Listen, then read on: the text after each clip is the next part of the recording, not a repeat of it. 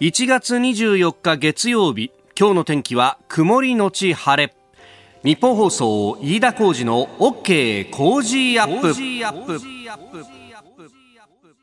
朝6時を過ぎました。おはようございます。日本放送アナウンサーの飯田浩二です。おはようございます。日本放送アナウンサーの新業一華です。日本放送飯田浩二の OK 工事アップ。この後8時まで生放送ですえー、今ですねお天気を言おうとしてで新業アナウンサーに今日の天気はって聞いてパッとこうメモをしたんですけど私あのジャケットの中に常にボールペンが入ってるんですが、はい、それで今パッとこうボールペンを見たらですね、えー、東京東京って書いてあるボールペンでこれあの前都知事のインタビュー行った時にですねもらったやつなんですよ。でそれで思い出したのが私今日スーツ着てるんですね、はい、これあの実は今日この後、えー、自民党の高市早苗政調会長のところに行ってインタビューを取るんでそれでおスーツ着なきゃっつって着てきたんですけどパッと取って。そのスーツが、えー、このボールペンが入ってるってことはですね、えー、都知事インタビューに行った時と同じやつだなって ことに今気づくボールペンで気づくそうそうそうそうそう。これあのボールペンをこのね、えー、ポケットの中に入れとくっていうのは結構若い時からの習慣でなんでかっていうと、はい、まあもちろんパッとメモできるとかねそういうこう仕事上のメリットもあるんですけどそれ以上に馬券会行った時に、うん。マークシートやるじゃないですか。はいはい、あれで、あのーないと困るわけよ。まあ、行けばね。ありますよね。そうそう、あの、ゴルフ場で使うあのね、うん、えー、プラスチックのちっちゃい鉛筆みたいなのもらえるんだけど、あね、あれ警備員さんのところ行ってもらうのめんどくさいし、やっぱこう、常に中に入ってるととても楽なんです。ねえー、なんで、これを常に入れていたんですけれども、昨日ですね。昨日ね。そうなんですよ。競馬で言うとですね、えー、浦安のオラバカでネードさん、66歳の方からメールまでいただいておりました。えー、昨日の、おアメリカジョッキークラブカップ、はい、AJC 杯なんてね、名前もつきますが、えー、G2 のね、えー、レースなんですけれども、ここで勝った馬が、キングオブコージ。馬券はキングオブコージから買いましたが的中しませんでした。いや今年はいろいろいいことたくさんあるといいですね。体に気をつけて頑張ってください。といただきました、ありがとうございます。ありがとうございます。いやもうこれ以上の吉兆はないだろうと。ですよね。ねキングオブコージですよ。だよ工事の中のキング。工事界もいろんな工事がいますからね。そうですよね。そうですよ、ね、的場工事さんだった役所工事さんだとかそうですよね。そう私子供の頃はですねオリックスのエースだった阪神のエースでもありましたが野田浩二さんっていうですね。そうなんですよ。ええー、いろんな浩二さんがいますから。いやこれはもう貴重だなと。来ましたね。もう工事の年になりますね。間違いなく。いやここからですね今週特に大事な1週間でありますから キングを目指していくにはお一人お一人の力が必要でございますんでぜひ、えー、ラジコのタイムフリーだとかですねポッドキャストだとか YouTube だとかで聞いた方も朝6時からの OK 工事アップを聞いたことに何の変わりもございませんので一つよろしくよろしくお願いします。えはい、えー、それからもう一枚ですね、板橋区コアラがしがみついてるさん、32歳の女性です。はい、えー、22日の土曜日の日付が変わる本当に直前、23時58分にメールをいただいたんですが、えー、仕事帰りの山手線に乗ってます。新橋から巣鴨までまったりぼーっと乗ってたら急に通常の車内アナウンスが途切れて聞き覚えのある声が。井田さんあの車内アナウンスの編成に乗れましたよ。ありがとうございます。ありがとうございます。日刊スポーツのネット記事もしっかり読みましたがあ今は通常の通勤では JR 線を使わないのでまあ乗りたくても乗れないし乗れたとしてもレアだし寄付機会もなく終わってしまうのかと思ったんですがたまたま土曜に非常勤の仕事を入れたことで山手線に乗ってまさかまさか飯田さん登場と、えー、寝不足と疲れが吹き飛んで慌ててメールをしたためております。ありがとうございます。いやこちらこそどうもありがとうございます。えこれもですね、貴重ですよ。なんといっても山手線50編成のうち、たった1編成だけ、しかも、このね、新橋から乗られたというと、で、内回り電車だと思うんですけれども、なかなか私のアナウンス出てこないんですよ。新橋駅の直前に出てきた後、内回り電車はそのままずっと走っていって、えーあの田畑と駒込の間までですねアナウンスが流れてこないと。いうこと。えそこまでの間って駅間が短かったりとか、乗り換えの多い駅が多かったりしてなかなかアナウンスさ差し込める機会がなかったんですけれどもありがとうございます、えー、新橋から乗って巣鴨まで乗っていただいたからこそ、えー、私の声を聞いていただいたということになりますんで、えー、あのちなみにですねこの特別編成も期間限定で2月1日までと、はい、まさにですねこの特別な1週間に合わせたかのように特別な列車が動いているということでございますんで、えー、いずれの機会でも私の声をぜひ聞いていただいて、それをですね、あの、様々報告していただきますと、とてもとても、えー、社内外で立場用も助かりますので。立場。一つ、今週一週間は特に、えー、勝負の一週間、キングを目指してまいります。ぜひぜひ、よろしく、よろしくお願いいたします。もう何でもあやかっていきましょう。いや、本当だよね。ね何でもあやかっていくよ、乗っかれるものは全部乗っかって。そうそうそうそうそう。なんか乗っからしてくれるような情報がありましたら、ぜひ、コジアットマーク 1242.com によろしくお願いいたします。あなたの声を届けますリスナーズオピニオン。この傾向ジアップはリスナーのあなた、コメンテーター、私、田新業アナウンサー、番組スタッフみんなで作り上げるニュース番組です。えー、ぜひメール、ツイッターでご意見を寄せください。えー、今週は経済外交オミクロン工事ワールドウォッチ、まあ、様々なニュースを深めてまいります。えー、今日はジャーナリスト須田慎一郎さん6時15分過ぎからもうすぐに登場です、えー、まずは日米首脳会談について、えー、それから新型コロナ名護市長選、えー、米ロ首脳外相会談米ロ外相会談ウクライナ情勢、えー、そしてアメリカ経済ニューヨークダウ平均は連日下落しております。そして7時40分過ぎスクープアップのゾーンでは、えー、今日から衆院予算委員会基本的質疑が始まります。まあ通常国会の休営政局というところもお話伺ってまいります。メールツイッターこちらです。メールアドレスはコージーアットマーク 1242.com アルファベットすべて小文字で COZY でコージーです。コージーアットマーク 1242.com ツイッターはハッシュタグコージー1242ハッシュタグコージー1242です。今週はメールをいただいた方の中から毎日抽選で5人の方に JA 千葉未来農産物直売所ショイカーゴ千葉店から情熱カレーの詰め合わせセットをプレゼントします。カレーはご家族みんなで美味しく食べていただけるように辛口2袋、中辛2袋、甘口2袋、合計6袋をセットにしてお送りします。情熱カレーはショイカーゴ千葉店、習志野店でお取り扱いをしております。お店にもぜひお越しください。ショイカーゴ千葉店は16周年を迎え、毎日農家さんからの新鮮野菜や果物、お米、手作りのお惣菜を豊富にご用意して、皆様のお越しをお待ちしております。詳しくは、ショイカーゴのホームページをご覧になってください。そして、コージーアップの番組ホームページにもプレゼントの応募フォームがあります。こちらからも応募ができますので、ぜひご利用ください。いただいたオピニオン、この後ご紹介します。本音のオピニオンをお待ちしています。えー、今週この時間は特別企画、経済外交オミクロン工事ワールドウォッチ。この時間からコメンテーターの方々ご登場です。今朝はジャーナリスト、須田慎一郎さんです。おはようございます。おはようございます。よろしくお願いします。さあ、この時間、まずは先週21日金曜日深夜に行われたオンライン形式での日米首脳会談についてであります。まあ、あの、もともとね、バイデンさんと、こう、差しで、えー、きちっと会うということを目標としていたというふうに報じられていましたけれども、結果オンラインになりました。えー、えー、あの、もともとはね、うん、え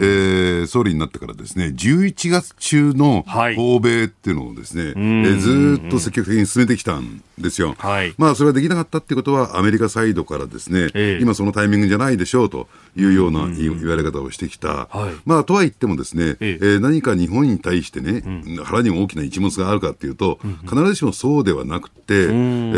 ーまあ、バイデン大統領自身ですね、はい、特にあの議会対策に追われてるんですよ。本来だったら、あのー、ね、えー、ホワイトハウスの議会対策というとですね、うん、上院議長を務める副大統領、カマラ・ハリス氏がですね、うん、本来だったらやるんですけども、もうとにかく人気がないわ、調整できないわ、能力が不足してるわ、ね、ということで、えー、まあ、大統領自身がですね、はい、えー、まあ、出ていかざるを得ないという状況で、だから逆に言うとですね、早く早くってね、言い続けてきた結果ですね、むしろ、あのね、えー、アメリカサイドがですね、今ね、あの、バイデンさんが置かれてる状況分かってんのかみたいなところで、逆切れされてるっていうのが今実情なんですよ。はあ、まあ、歳出に関する法案であるとか、ね、あるいはね、中間選挙を前にして選挙の投票に関する法案とかが、続々通らないと、いうことになってますもんね。そうなんですね。だからその議会対策をやっていかなきゃならない目玉政策が何も、えー、動いていかないっていう状況の中で、非常にこう厳しいと、でそういった中でその、えー、差しであってもね、アメリカに来てもらっても、何かこう、結果、成果が出てくるわけじゃないじゃないかと、うんうん、えー、その辺よく考えろと、お前たちはっていうね。なるほど、えー、で、今回、オンラインになったと、ね、であのー、どうですか、オンラインで今回、まあ、いろいろ結果として、まあ、安全保障についてっていうのがね、えー、いろいろ出てきてますけれども、どうなりました、まあ、これはね、会わなきゃならないっていうかね、会談開かなきゃ出てこない結果なんですか？って言ったら、別にこれ、会わなくてもね、えー、こういう結果は出てくるわ、こういう方向で進むわけですから、はい、まあ、ほとんど中身はないんだろうなと思いますね。おえーまあ、今までのこう、なんというか、流れを確認したというそうですね。ええ何かこう、成果を出したということよりも、今、飯田さん言われたようにですね、はい、えー、中身を確認して、えー、一つ一つチェックしたということなんでしょうね。えー、だから、ただ、ちょっと気になるのはですね、ここへ来て、えー、ね、あの、いわゆる言い方が官邸の、ね、日本の首相官邸の言い方が、えー、若干変わってきた。つまり日米首脳会談について、差しの、えー、ね、バイデの、はい、会談のですね、言い方が変わってきて、当初はね、はい、えー、どうなんでしょう、昨年から今年の初めに関して、年初にかけてはですね、うん、できるだけ早くという表現を使ってたんですよ。できるだけ早く日米首脳会談。をやると、うんうん、でと。ころがここへ来てですね、え年内も含めてできるだけ早く。おお、ね、年内も含めて、まだ1月ですよね。そう12月まで相当あるぞと。だから、そういった意味で言うと、はい、まだ見通しが全く立ってない1点目、はい、2点目としてはですね、えー、まあ、いつやるか、まあ、ま全く目処が立ってない1点目ね、で2点目としてはですね、はい、もう早期の、えー、会談っていうのは、うん、えー、できないという状況になってきたのかなと思いますけどね。はあ、それっていうのは、ね、日本側というよりむしろアメリカ側の事情ですか、まあ、アメリカの事情ですし、えー、そしてもう一つはですね、はい、あの岸田さんに会っても、うん、えー、意味がないっていうね、やっぱりそういった意味で言うと、岸田さんも早くですね、うん。はい、えー、参議院選挙勝利して、ね、あの盤石の構えを取って、はい、まあ、長期政権やりますよと、なりますよと。いうようなところを示さないとですね、うん、なかなか本気で相手にしてもらえないのかなと思いますけどね。はあ。まあ、お互い選挙を抱えてるわけですよね、今年はね。えー、アメリカ中間選挙だし、はい、日本参院選もあるしと。まあ、それを終わるまでは、まあ、そんなに本腰入れてったわけにいかないってところですか。そうですね。だから、まあ、どうなんでしょう。日本としては早くね、えー、ね、アメリカ側の最大の同盟国でありますからね、はい、えー、信任を得ておきたいっていうところなんでしょうけれども、だってね、じゃあ岸田政権って一体いつまで続くのかわからないし、そこで合意したところがどうなるかわからない。ましてや、うん、え自分の足元も揺れ動いている。うん、今会うというのは、ただ会っただけになってしまうっていうことになると思いますからね。アメリカ側の判断はね。うん。まあでも日本側としてはね、あの、会うことによって、まあなんというか、国内よりも国外に対していろいろこうメッセージを送りたいっていうのは当然あるわけですよね。そうなんですね。で、加えてですね、ええ、まあ国外というよりも国内において、うんうん、やっぱりね、これはね、いわく言い難い、なんかこう、えー、空気感っていうのかな、はい。で、アメリカ側の全面的な信頼感というか、太いパイプで結ばれてますよっていうことを示すということが、自らの岸田さんにとってのですね、求心力になっていくわけですからですね。はいまあ、それがいいのか悪いのか置いといてですよ、ええ、ね、アメリカ頼みっていうのは置いといても、うん、まあ、そういう状況になってますからね、そういった意味で言うと、その会談のめどが立ってないというのは、はい、岸田さん大丈夫かというね、うんうんうんうん、それネガティブに見られる可能性があると思いますけどね。うん。で、さらにその安全保障の部分で言うと、えー、日米プラスインド、オーストラリアを加えたクアッド。はい、この首脳会議はあ今年前半、日本で開催というような方針が出てきてますが、ね、これを対面でやるっていう方向性になっていくんですかね。まあ、それを、まあ、だから、要するに、先ほど申し上げたように、バイデの、はい、なかなかですね、日米首脳会談が開かれない以上ですね、まあ、マルチという、ね、枠組みの中で、やろうじゃないかと。はい。ね。それだったらアメリカも来てくれるんで、苦肉の策ですよ、はっきり言って。で、当然のことながら、その対面でもやって、はい、えー、その間、若干時間があるだろうから、えー、えー、日米首脳会談をやりたいとで、そ、それでお墨付きをもらったという形を取りたいということですよ。だから岸田さんがアメリカへ行って訪米して、はい、えー、まあ、例えば、えー、ね、あの、バイデン大統領の別荘も行って、できれば何かこう、食事もして、晩餐会も開いて、なんていうですね、フルスペックの、その、えー、なんていうんですか、日米首脳会談というよりも、はい、とにかく会うことを積み重ねていこうというね。うん。まあ、先日のね、あの、サミットの時は、立ち話だったっていうところがありますもんね。ええ、まあ、あの、あれはとりあえず日本のメンツを立てたということなんでしょうけどね。なるほど。え、そうすると次は、まあ、あの、椅子に座って国旗を背にしてやると。で、さらにその先に年内にアメリカに行くみたいなものだからね、日本側のスタンス、はい、えー、特にあの中国に対するスタンスっていうのが、えー、結構曖昧ですよね。で、まあ、いろいろと民主党の関係者に話を聞いてみると、はい、やはり日本の置かれている、つまり地理的に近いとかね、中国から。えーえー、安全保障上ですね、えー、まあかなり緊迫しているということも含めて、事情はわかるけれども、それにしてもセンスがないんじゃないのと。おー、センスがないんじゃないのと。えー、えーうん。そうすると、まあ、アメリカ側、腹にそんなに大きな一物はないにせよ、ええ、ある程度、なんというか、そんな、まあ、ガツガツ前にっていうようなスタンスでもない。ええ。ー、だから対中交渉、アメリカにとっての対中交渉で、はい、え日本はカードにならない、これは大きいですよ。あそういう認識を持たれたっていうのは。ああ、えー、もうすでにその認識持たれちゃってる持ってますね。ええ。ーそうすると、なんかあのいろいろ報道されてる中で、もうこの東アジアの戦略にとっても、オーストラリアを重視するんだと、アメリカはというような話が出てきますけど、まあ、そういうスタンスにな,、なりつつありますか？だからねあの、アメリカが特に民主党が今、重視しているのは、はい、まあ、この番組で何度か申し上げましたけどね、ええ、西太平洋という地理的概念なんですよ。西太平洋、はい、でそうすると、えー、北に日本、えーね、南にオーストラリアというのがあるんだけれども、はい、やっぱりオーストラリア重視というね、えー、ところに、オーストラリアとの連携を強化していくっていうところになっている。じゃあ日本の役割はどうなんですか？でも中国に近いのは、うん、そのね、北の西太平洋じゃないですかというところで、ところが日本のスタンスが明らかになっていないというね。う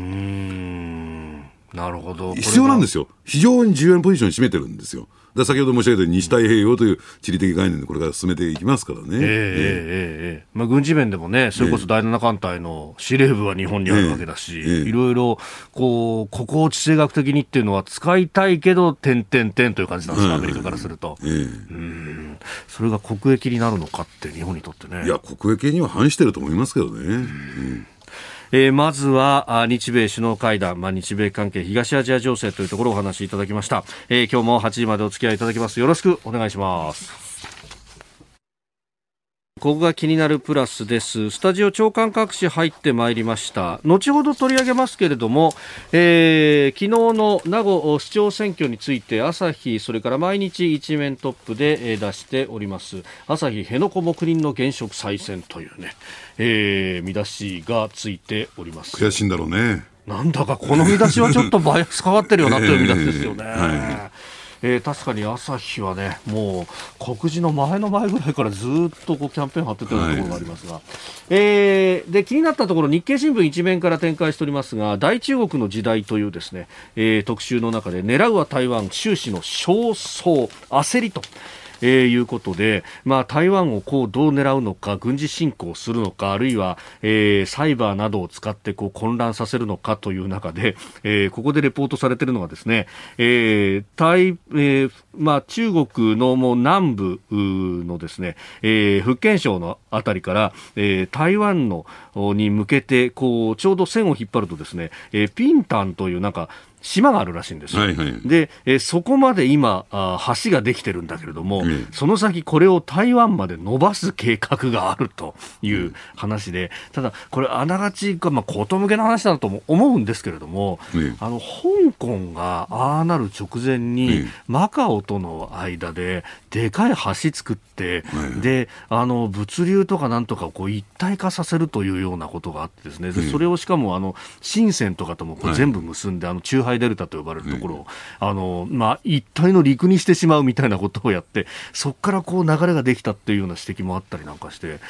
こういうこう橋を架けるみたいなことまでやってくるんだなというのがね、えー、まあいろんな形で中国が台湾を取ろうとしているというニュースではあるんですけれども、えー、これがいつのタイミングかってことになってきましたかね。ただね、その手続きというのがやっぱり中国らしいっちゃ中国らしいんですよ。えー、えー、つまりどういうことかというと、全人代で可決して、法律が通ったわけですよね。はい、えー、ところがじゃあ台湾がウェルカムで了承してるの全く了承してないと。そうですね。相手のことを考えず、自分たちのね、はい、思いだけで進めていってしまうというね、中国らしいっちゃ中国らしい。そのうち日本にも通すぞみたいな橋をそうですよね。いやいや、えー、それもあながちっていう話にね。えーなってくるかもしれないという、まあ、あのオリンピックの間はこう、ね、おとなしくしているであろうと言われてますが、その先ですよね、えー、ただ、加えてここへ来てね、はい、あの中国が2回目の利下げに踏み切ったじゃないですか、あ確かに、ね。えー、国内経済、非常にこう厳しい状況になってきてるわけですよ。でこれがやっぱりね、中国国民の不満っていうのが相当醸造されてくるでしょうから、やっ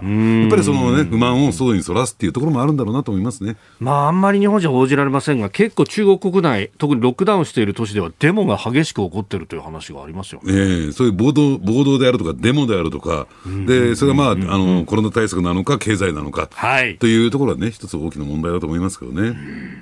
以上、放課気になるプラスでした。えー、今朝は須田慎一郎さんとお送りしております、はい、引き続きよろしくお願いいたします。お願いします。えー、いろいろメールやねツイッターをいただいておりますが、うん、大田大分県の常さん、えー、焼酎飲んでいい気分で寝入っていた1月23日の夜1時8分、うん、スマホのアラートともに突然激しい横揺れ慌ててまだ起きていた家族がいるリビングへ行きました。震度5強でしたとえー、そうですね。ちょうど土曜日の夜日曜の早朝というかね、うん、えー、地震がありました。震度5強、ね。うん、えー、6年前の熊本の地震の記憶が蘇って天才を忘れた頃にやってくると実感をしましたと。暗い夜間の地震は恐怖倍増ですよね。とうちは火がありませんでしたがテレビが倒れて画面が破損した友達が数人いましたと。いただきました。ええ、あれもびっくりしましたよね。そうですね。やっぱり早朝っていうんでね。ええ、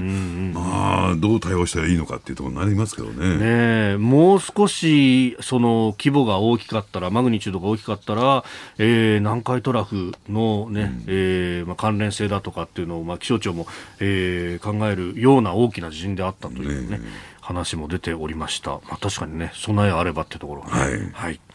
えー、ご意見お待ちしてます。COZY コージーアットマーク 1242.com です。ここでポッドキャスト YouTube でお聞きのあなたにお知らせです。ラジオ局日本放送飯田浩司の OK コージーアップ週末増刊号を毎週土曜日の午後に配信しています。1週間のニュースの振り返りそしてこれからのニュースの予定さらに今週の株式市場のまとめと来週の見通しについてお伝えしています。後半には Cozy up コメンテーターがゲストと対談するコーナー。今月は経済学者の飯田康之さんとビジネスコンサルタントの三枝理恵子さん登場です。週末もぜひチェックしてください。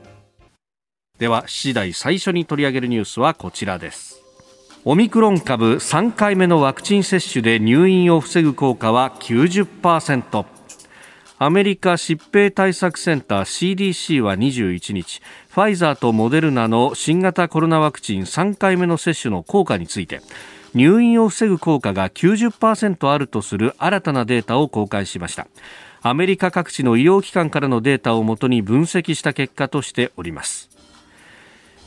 えー、日本でも前倒しで接種が行われているというこの3回目の接種でありますが、まあ、その効果というものがね、えー、データとして出てきたというところです。ね、まあ、あのー、まあ、ワクチン接種っていうんだよね、はい、先進していた、あのー、進んでいたですね、イスラエルなんかのケースを見てみるとね、はい、まあ、おそらくこういうことなんだろうなということは分かっていた。それが裏付けられたということなんでしょうけども、うんうんうん、まあ、これについてはですね、もう昨年の秋といったんですか、10、11月ぐらいからですね、はい、えー、分かっていた話であってね、えー、じゃあ、まあ、えー、なぜですね、日本はその3回目の接種に対してね、うん、えー、まあ、ちょっと遅れてるのかと、はい、まあ、当初は11月時点で、えー、もう3回目の接種の必要性が言われていて、うん、えー、地方からもですねそれを求める声があった、で余っているワクチンもあって、接種会場も、はい、えー、そのまま残っていた部分があるから、12月からね、えーまあ、接種が可能だったんだけれども、なかなかそれが政府が踏み切らなかった、なぜなのかっていうところもあるんでしょうけれども、はい、ただ、まあ、よくよく調べてみますとね、こちらの方で取材してみると、えーはい、要するに3回目接種がですね本格的に始まったときに、うん、いずれどっかのタイミングで、えー、在庫が切れる、つまり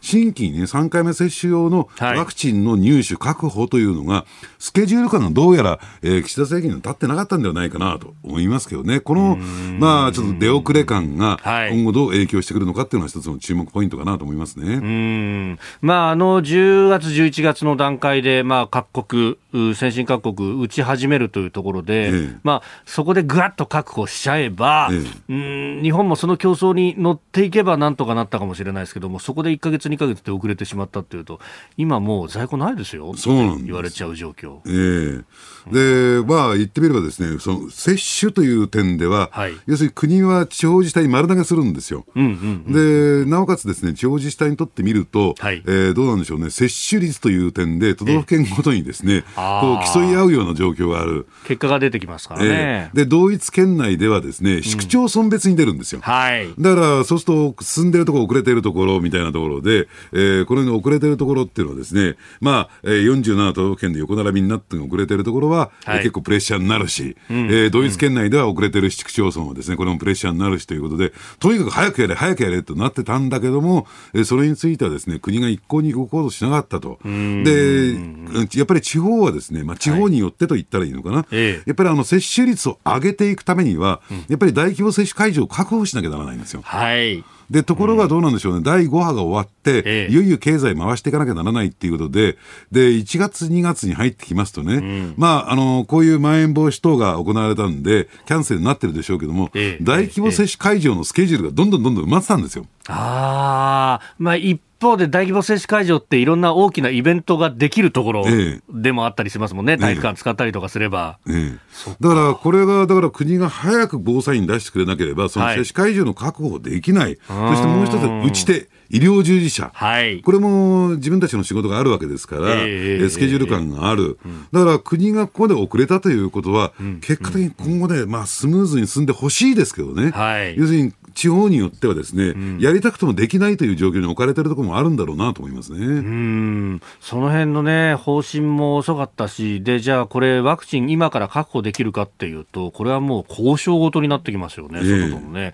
ちょっと前ね、去年の、まあ、夏あたりっていうのは、それこそ菅さんだとか、河野担当大臣が、毎日電話かけてたみたいな話も出てますけれども。ええー、だからそのぐらいやらないと、うん、今、えー、ワクチンって確保できないわけなんですよ。うん、絶対数量少ないわけですから、需要に対してね。はい、まあ、そういった点で言うと、今の体制下でそれが行われてるのかどうなのかね。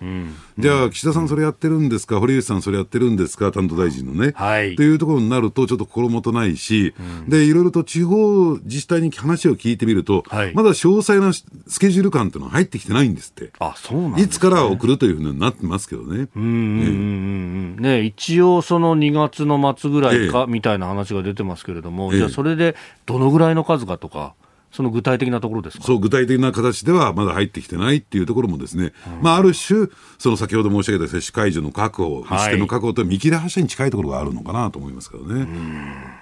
えー、オミクロン株について、まずはお話しいただきました。おはようニュースネットワーク。取り上げるニュースはこちらです。沖縄名護市長選挙、現職の戸口武豊さんが当選。正直言って、大変嬉しいです。え、私も何度か言いましたが、もう二十数年前から、あの辺野古移設の件については、いろんな経緯があります。やはり私の置かれた立場は、この国と県との推移を見守るという以外にないと。任期満了に伴う沖縄名護市長選挙は昨日投開票され自民党と公明党が推薦した現職の戸口武豊さんが2回目の当選を果たしました投票率は4年前の前回を8.6%下回る過去最低の63.32となっております。えー、今年沖縄返還50年の年でもありそして選挙イヤーでもあると言われておりますが、まあ、その口火を切る形名護市長選挙でありました、まあ、辺野古の地元ということもありますし、はい。えーまあ、あの選挙イヤーの、ね、沖縄によってはですね、えー、その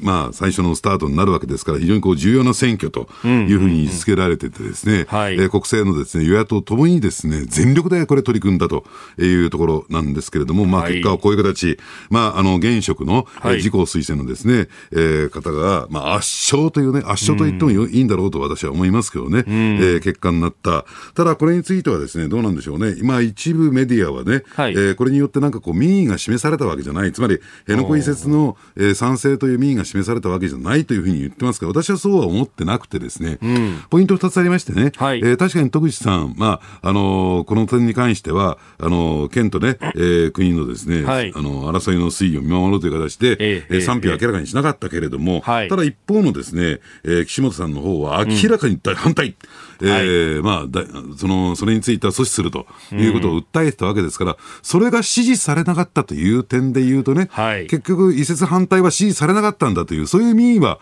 えー、示されたんではないかなと、そしてもう一つ言えばですね、ポイントを言えばですね、はい、やっぱりそれ以外にも、うん、あの、市政が抱える問題っていうのはたくさんあるんだ。経済の問題であるとか、子育ての問題であるとかね、はい、えー、そういったところもバランスよくやってくれと、ね、いうところが示されたのかなと思いますよね。うん。これ、地元のね、あの放送局の出口調査の結果などもいろいろ出てきてますけれども、この世代別の投票行動というのを見ると、うん、あの若い人はね、特に20代は確か、えー、岸本さんに入れた方が18%ぐらいで、うん、まあ、圧倒的に戸口さんだったと。で、これが年齢が高くなるにつれて、えー、岸本さんに入れる方が多くなってくると。まあ、その辺子育て支援だとかいろんな政策出してきた現職というところも、まあ、注目点ではあったわけですよね。そうですね。その身近な問題、身近に抱えている問題をですね、はい、とにかく、えー、解決する、改善せ、改善してほしいというね、やっぱりそれが普通の市民感情ではないのかなと。私は思うんですけどね。で、加えてですね、今回もう一つ大きなポイントを挙げるとするならば、はい、やっぱりオール沖縄体制が崩れて、つまり一定の保守勢力を巻き込んでですね、はい、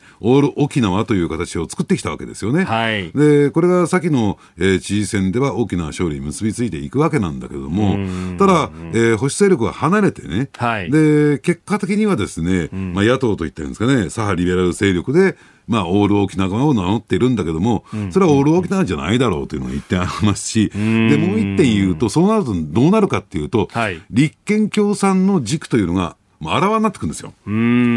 まりさっきのですね、はい、衆議院選挙と同じ構図がそこに出てきてですね、えー、えー、で、そうするとちょっと、えー、共産党に対するアレルギー反応を持っている人たちに対してはさっと離れちゃうんですよね。それはオール沖縄って大きな枠組みだったらそこはまぶされてるんだけども、はい、えー、それが崩れた以上ですね、まあ立憲共産というね、えー、軸が、やっぱりあの有権者に支持が得られなかったのか、えー、ではないかなと思いますし、それについてはですね、今後の大きな課題になっていくんだだろうと思いますけどね。うんまあ、特にこのオール沖縄の中で、まあ、保守側、もともとね、えー、自民党の県連幹事長まで、えー、務められた高尾長さんが、えまあ、あの主導で作ったというところもあって、この財界の支援というのがもともとありましたよね、そうなんですね。観光グループであるとか、はい、大きなところが、えそれが離れちゃったっていうのは、これ結構大きかったわけです、ね、結構大きいですね、だから別にそれは資金であるとかね、はい、あるいはその保守票であるとかっていうところ以上にですね、やっぱりそこが離れてしまった結果、はい、あそういうことねっていう、その本質が見えてきちゃったっていうところなんじゃないかなと思いますね。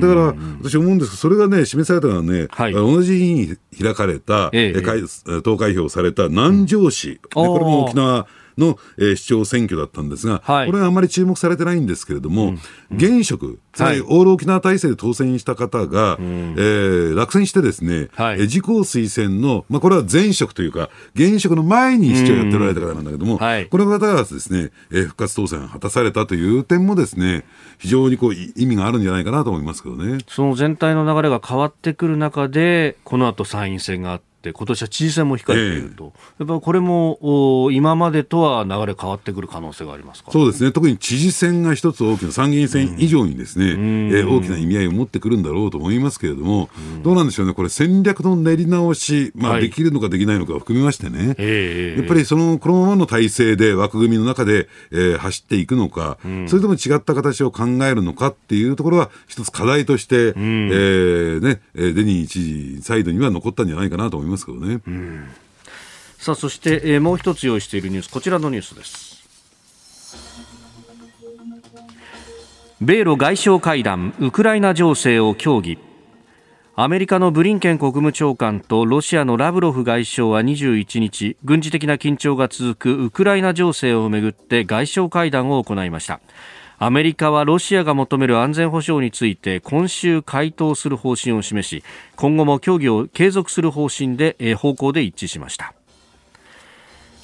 あのこの外相会談に先立って大統領の就任1年のをめぐる記者会見というのも19日に現地行われましたけれども、まあ、ウクライナの話っていうのがもう中心ですね、アメリカの報道なんか見るとね。そうですね。あのですからね、えー、ロシア側の要求としては、はい、NATO のなし崩し的な東方拡大、はい、これになんとかして歯止めをかけたい、で特にウクライナっていうのはそもそもどうなん干渉地帯というね、はい、まあ、かつてのですね、ソ連邦の時の、えー、東欧、東ヨーロッパということでね、はい、えー、まあ、えー、言ってみればですね、干渉地帯にしてたわけなんですが、それが NATO 加盟ということになってしまうとですね、はい、もう国境を接してロ、ロシアサイドがですね、そのリスクと対峙することになるじゃないか。うん、だからロシア側の言い分っていうのもきちんと見ていかないとですね、うん、落としどころっていうのは見えてこないんだろうなと私は思いますよね。で、加えてですね、もう一点プーチン体制にはですね、はい、えー、大きな課題があってですね、うんうん、それは何かというと、えー、親ロ派ロシア、なんていうんですか、ロシア勢力という、ね、はい、えー、親ロシア派、えー、ウクライナのですね、東部のね、はい、えー、地域がありますよね。えー、で、えー、あそこの人たちっていうのは、うん、言ってみれば、ロシア人としてのアイデンティティ持ってるんですよ。つまり自分たちロシア語を話し、ロシアの文化、はい、宗教ですし、で、加えてですね、ロシアのパスポートを持ってるっていうね。えー、人たち、まあ、実効支配してますからね。はい。ええええ。だから自分たちはロシア人だと思っている。はい。で、それに対して変にこれ譲歩してしまうと、ウクライナに対して、あるいは西側に対して譲歩してしまうと、うん、プーチン大統領は自国民を見捨てたと。いうふうに、えー、捉えかねないというね、状況。だから引くに引けないんですよ、プーチン大統領としては。うん、なるほど。だからなんか、西側の報道だけ見てると、またプーチン大統領が、ええー、相当ね、強硬策っていうかですね、えー、まあ、理不尽なことを要求をやってるなとかね、えー、勝手にね、あの戦争を仕掛けてくるっていうふうに見えるかもしれないけども、うんうんうん、ロシア側サイドから見るとですね、はい、やっぱりプーチン体制に対する、うんうん、国民のですね、信頼性の揺らぎかねないというね、状況を持っている。まあ、その辺を全部含めてですね、はい、落としどころを見ていく。だから一方的に西側の要求だから絶対ロシア引かない。それをやってる以上必ず進行してくるというね、状況になってるんじゃないかなと思いますね。でもそれを考えるとは、ロシアだって別にイケイケどんどんでやってるっていう感じでもないわけですね。ねだからよく言われるのはですね、例えばドイツ、含めた EU がですね、うんはい、ロシアから来る天然ガスに対してですね、依存度を深めてるから、えー、なかなかロシアに対して物申せないっていう状況ありますけれども、はい、ただそこばっかりクローズアップされてるんですけども、ロシアにとってみるとね、うん、えー、国家収入のですね、かなりの部分が、えー、エネルギーの売却によって得られているわけですから、はい、それが入ってこないとなると、うん、国家財政が立ち行かなくなるっていう状況になるんですよ。だからそういった点で言うと相互依存性を強めているから、はい、むしろですね、えー、戦争するっていうのかな、えー、侵攻するということは、ロシア経済、ロシアの国家財政にとっても大きなリスクになる。だからそういった意味で言うと、相互の関係があるのかなと思いますけどね。あその辺でもし大規模な侵攻した場合には、ドルを使わせなくするぞっていうふうにバイデン大統領、会見で言いましたよね、あれ結構、じゃあ、効くってことですか、いや、ただですね、そのドルをじゃあ使えないね、あの不便さとですね、うんうん、自国民を見捨てて、あそっちのリスクが天秤にかかるわけですね。そうなんですそしたらどうなんですかって、いやいや、ドル決済しなくても、やっぱりプーチン体制を残すことが、ドル決済でできるけども、プーチン体制が崩壊する方を選ぶのか、どっちかですかって。そしたら当然のことながら、ドルの決済がいるかみたいなことになりますよね。まあ、その辺でね、アメリカも在ウクライナ大使館の家族退避命令なんていうね、報道が出たりとかしている、ええ、緊張は、ひょっとしたらそっちに倒れちゃうかもっていうところまで行ってるわけですか？そうですね、いくつかの国はもうですね避難に向けて、え軍派遣してますからね、なるほど軍の要因を。うん以上、おはようニュースネットワークでした。さあ、そしてここで番組からのお知らせです。はい、山手線のアナウンスも担当している飯田先輩。はい、今日のオープニングでもね、お伝えしましたけれども、いえいえと、私、新業でお送りしている飯田浩二の OK 工事アップ、うん。今週はこの特別編成が走っています。経済外交オミクロン工事ワールドウォッチ。東京有楽町から世界のニュースを網羅してお送りしております。6時台前半から一緒に早出でお送りするコメンテーターの皆さんは、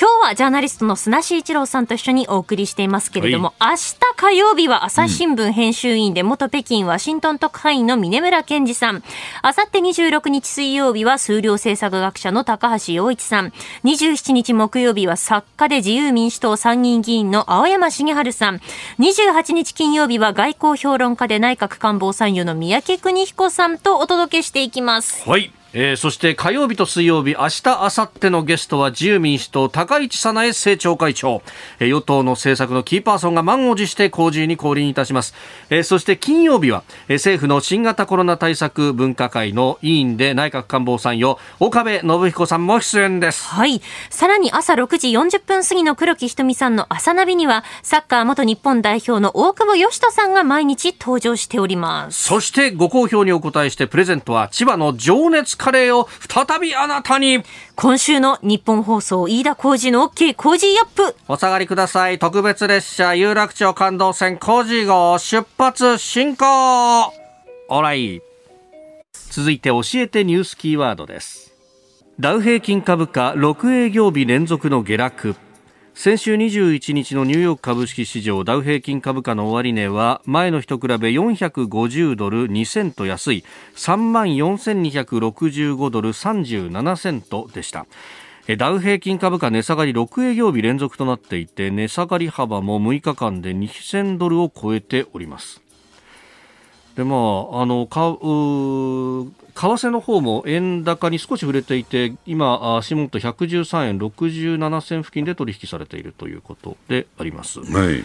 あのもともとですねこれだけ大きなね、はい、あのダウのですね下落というのは、うんうん、もう間違いなく改めて私が言うまでもなくね、はい、あのテーパリング、つまり金融緩和策の出口へ向かう、はい、えー、まあ言ってみれば金融引き締めに向かうという中ではね、当然予想されたことなんだろうと思うんですよ。で、まあですから、えー、これからですね、えー、まあ基本的な教科書通りで言えば株式マーケットから債券、まあ、国債などのね、はい、債券マーケットに資金が動いてくるとも言われてますし、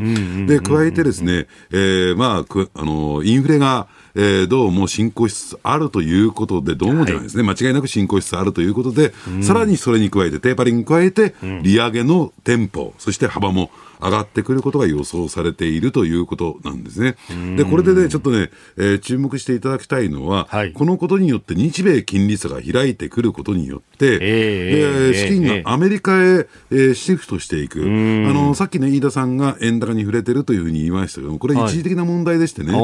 ー、トレンドとしては基本的には円安になっていく。つまり日本の金融政策、えー、つまりですね、えー、金融緩和政策が、えー、このまま、えー、続いていくとするならばですね、日米金利差が広がって、その円安になると、はい、だこの円安っていうのは、この輸入物価を押し上げることにこれなりますからね、そうですね。でそうすると日本国内のインフレというところにも、もうインフレ基調に入ってきてるんですけどね、さあ、これをどうするんですかと、はい。えー、まあ言ってみればですね、えー、悪い、まあ、インフレと言ったらいいんですかね、物価上昇という形でね、えーえー企業業績であるとか、あるいは賃金が上昇していないにもかかわらずですね、うん、えー、物価が上がっていったときに、えー、場合によってはこれ、ね、スタグフレーションなんていう状況にもなりますし、はい、その時に日銀がどう判断するのか、えー、これでね、えー、インフレをその抑えるためにですね、えー、金融を引き締めする、まあ、言ってみればですね、日本版のテーパリングが行われるようになると、はいさあ、どうなんでしょうね、厳しい状況になるんじゃないかなと思いますけどね。うん。まあ、これね、そうなってきちゃうと、かといって財政を出したら、それはそれでアメリカの政権みたいに物価がさらに上がっちゃうってことにもなってしまうってことですかね、あのー、ですからね、これ、日本がティーパリングに失礼、日本がですね金融緩和に入ったときに、はい、あの物価の、ね、動きよりも、むしろ、えー、失業率だとかね、雇用統計、うん。うんはい、だからその失業率を下げて、えー、雇用を上げていく、ここが一つ金融政策のね、えー、なんていうかな、指標だったと、だとすべきだと、アメリカもそうなんだから、と。いう論調があったじゃないですか、日本にも。ね、でところがですね、じゃあアメリカどうなの？と見たときに、確かにね、えー、失業率は下がってきてはいるけれども、結果的にやっぱり物価なんですよ。物価の上昇を抑えるというところに、金融政策の、えー、一番のポイントがあるわけですから、さあ、日本はどうするんですか？というところが問われているのかなと思いますね。ここは考えどころというかね、かつてその、まあ、石油ショックの時に、まあ、不景気でインフレがっていう話がありました。まあ、あの時にはば物価に連動して物価が上がっちゃった分だけ減税したらどうだとかいろんなこうね、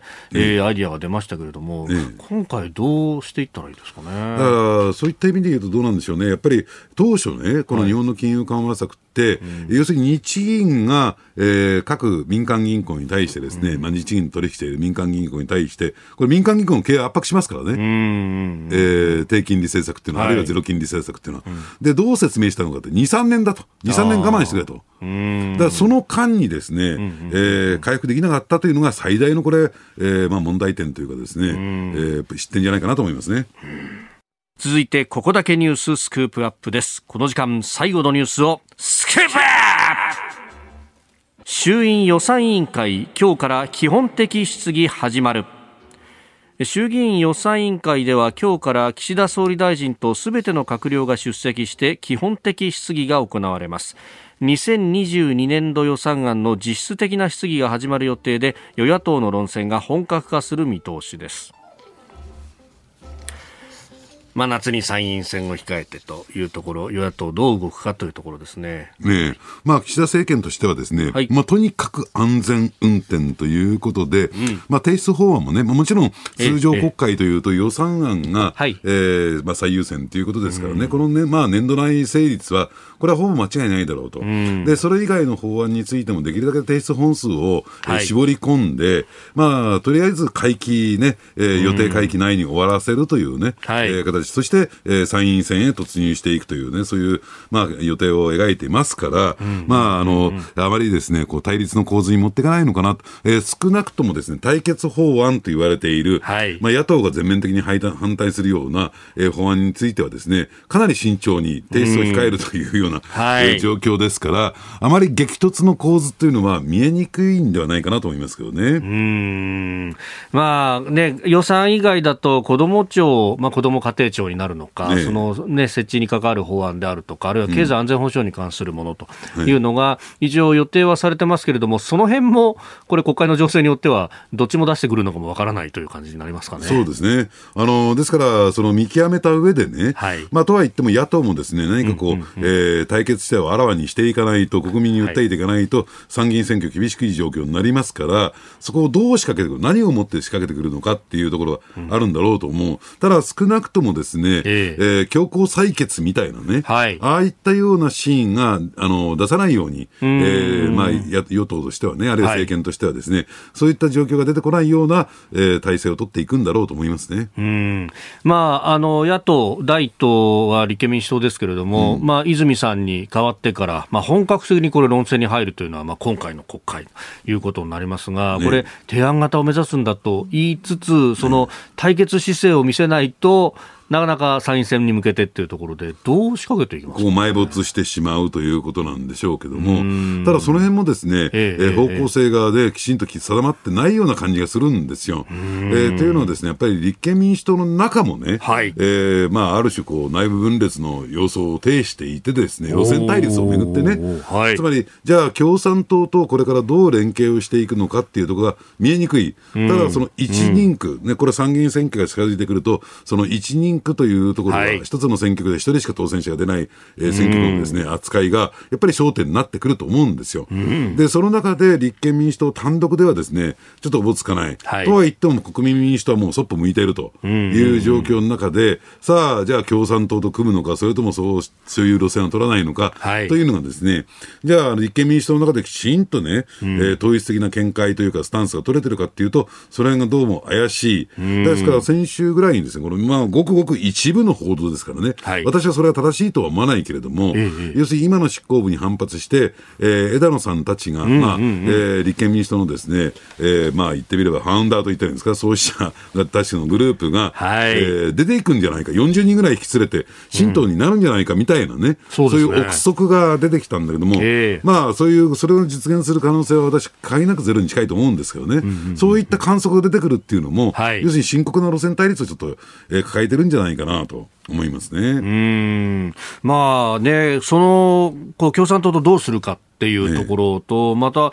あの一応その党内で調査を行って、まあ、沙汰なしに終わりましたけれども、この CLP と呼ばれる宇宙ズライフプロジェクトというね、えー、まあ、あのネットメディアに対してどうお金を流していたのかみたいな話で、あれなんか、沙汰読みになっちゃいましたね。え。ー、まあ、ほとんどですね、えー、えー、新聞、テレビ等のですね、えー、既存メディアがですね、そっぽ向いちゃってる、これはやったらパンドラの箱を開けるぞっていうね、ところが、私はあるんじゃないのかなと。ほうほう。やっぱりネット上とかですね、えー、まあ一部、我々、私も、まあこれについて積極的に取材してるんだけれども、うん、あの、チューズライフプロジェクトにね、渡った1500万円のお金、はい、これもともとはですね、えー、まあ立憲民主党が出て多くて広告代理店、そして映像制作会社、そして CLP に入ってるんだけども、うん、立憲民主党から出た金と CLP に入ってきたお金の間に、はい、数百万円の相互が出てるんですよ。で、それがですね、間に入ったそのウェブ制作会社に、えー、流れたんではないか、中抜きしたんじゃないのかと言われていて、で、加えてもっと言うとですね、そこがそもそも、そこの代表がそもそもですね、はい、えー、言ってみれば、そのね、CLP と立憲民主党をつないだんではないか。で、実はですね、これたまたま偶然なのかもしれない。はい、ね、えー、ちょっとね、あのー、そこは、えー、ね、僭越かもしれないけれども、うん、そこの代表というのがですね、うん、元あの、ピースボートの共同代表なんですよ。で、ということから考えて立憲民主党とも非常にこう近しい関係にあるねと。えー、で、加えてですね、はい、あのー、要するに小川淳也さん。ねえー、今の政調会長ですね、えー、はい、がですねの映画なんかにも相当深く関与していると。ああ、なぜ君は総理になれないのかって、えー、あの映画ですか。えー、そこの代表がですね小川淳也さんと一緒に本なんかも出してるんですね。それを考えていくとですねこれ相当根深い問題を抱えてるのかなと私は思いますけどね。あのあのヒアリングの中で、まあ、福山当時幹事長に、まあ、ヒアリングをかなり行って、そして、まあ、その理念に共感したからお金を出したんだよっていうような話が出ててましたけれども、まあ、全執行部の方々っていうのは、まあ、その辺も含めて、えー、知ってらっしゃるということになるわけですかね。ただですね、そのヒアリングについては、まあ、あの西村智奈美幹事長と大阪誠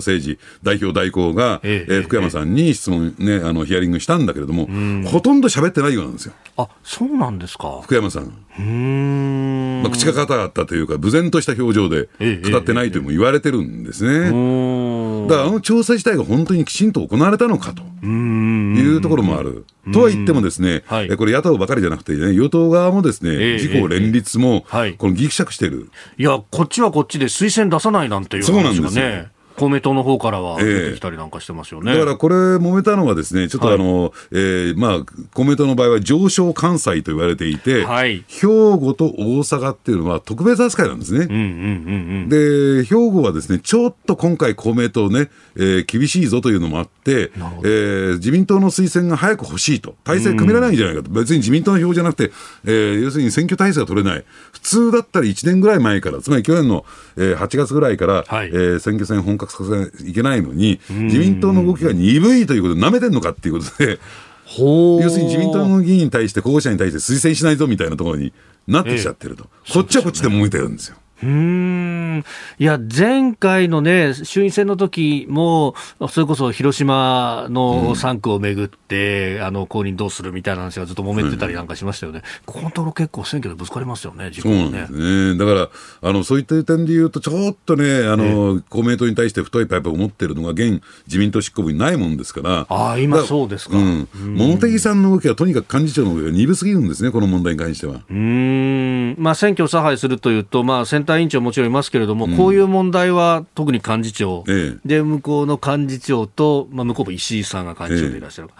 ここの2人の話し合いっていうのが大事になってきますか？やっぱり二階林体制とは全然違いますね。ああ、あの時はいろんなパイプがあったという話はね、はい、そうですね、配慮もしたし、ちゃんと公明党に対する、その配慮っていう点ができないのよ、今、あ茂木さんは。ええ、杓子定規になってしまうところがありますか？ええー、今日からあ論戦始まるというところ今日のスクープアップでした、えー、このコーナー含めてポッドキャスト YouTube ラジコタイムフリーでも配信していきます。番組ホームページご覧ください。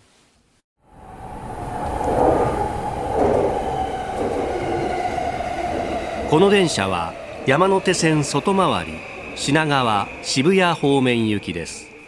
次は有楽町有楽町。お出口は左側です。地下鉄日比谷線地下鉄有楽町線はお乗り換えです。The next station is 有楽町 JY30 The doors on the left side will open. Please change here for the Hibiya subway line and the 有楽町 subway line.